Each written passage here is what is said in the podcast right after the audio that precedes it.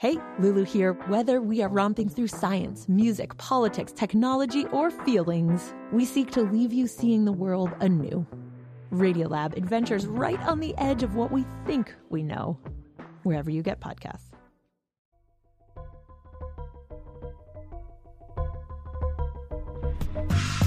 So, whether they backed into it or not, arms control and diplomacy is where President Obama is headed now in his chilly partnership with the Russians. We will work together in consultation with Russia and China to put forward a resolution at the UN Security Council requiring Assad to give up his chemical weapons and to ultimately destroy them under international control. So, how hard of a task is this, assuming an agreement can even be reached? International monitors of chemical weapons estimate that Syria has at least 1,000 tons of chemical agents under its control. Ambassador Richard Butler joins us now. He ran the UN Weapons Inspection Organization in Iraq, UNSCOM, in the late 1990s. He's currently a distinguished scholar of international peace and security at Penn State's School of International Affairs. Ambassador Butler, how difficult will this task be of getting rid of Syria's chemical weapons? I was fascinated by what my old friend and mentor Les Gelb was saying a minute ago, and I have to weigh in quickly on one point, and it does lead to how difficult or easy will the task be. The question of who benefited from this proposal. Did it get Obama off the hook or did it get the Russians off the hook? Maybe it has, in some measure, helped President Obama. Having heard his speech last night, I strongly doubt that.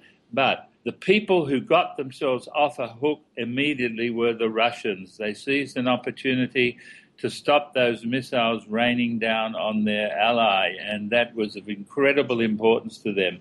Now, the question, John, is have they put themselves on a hook with this proposal that Syria has says it's agreed to to reveal all of its chemical weapons, have that verified, and have them all destroyed? Well, technically, are the Russians on the hook? Is that difficult? Can they not verify that sort of thing? Uh, are, are chemical agents much more difficult to detect? Of course, it can be verified if an accurate declaration of the stocks, the holdings, uh, is made. One of the hooks the Russians have put themselves on is that as this work proceeds, it will be revealed to the world that a very substantial portion of um, Syrian chemical weapons capability very likely has Russian origins. Oh, and to draw a wonderful little Iraq connection, and many people are saying, is this just a rerun of 10 years ago and the bogus invasion of Iraq?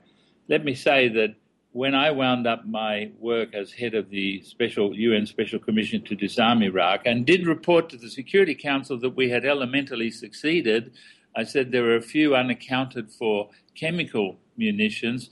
We strongly suspected, John, that why we didn't find them was that Iraq had moved them across the border to Syria to get them out of our reach and given them to the Syrians. What process should we watch for? You said something about an accurate declaration going in, and then the Russians, you know, have a, a, lot of cards to play here, and then the international community has a lot of sort of bars to be met so that we can uh, understand that this actually has taken place. Okay.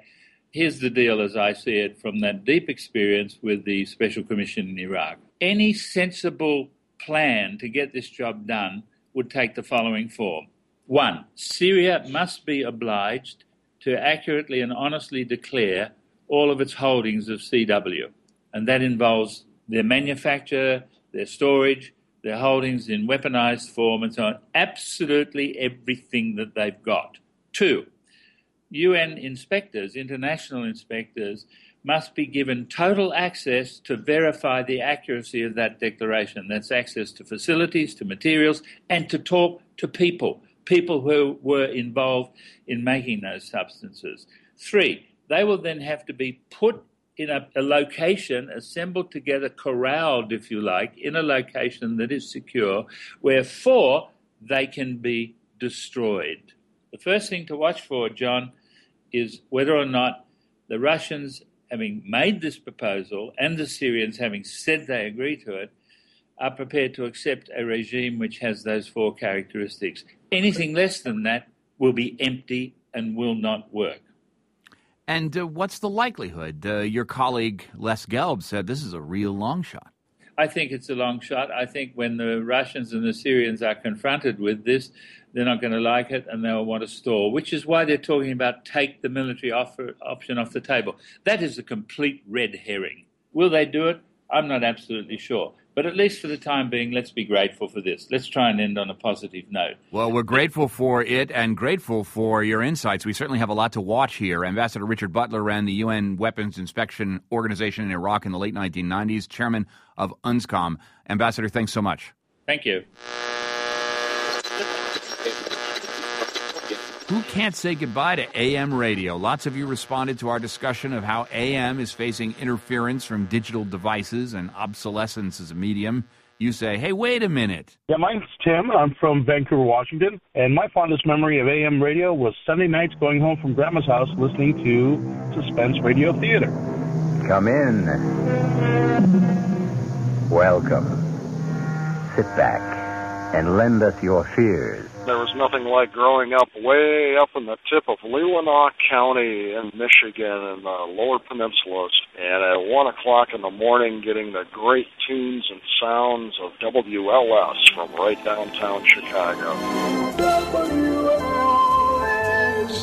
in Chicago. It was like the whole world had just appeared in your little farm boy bedroom.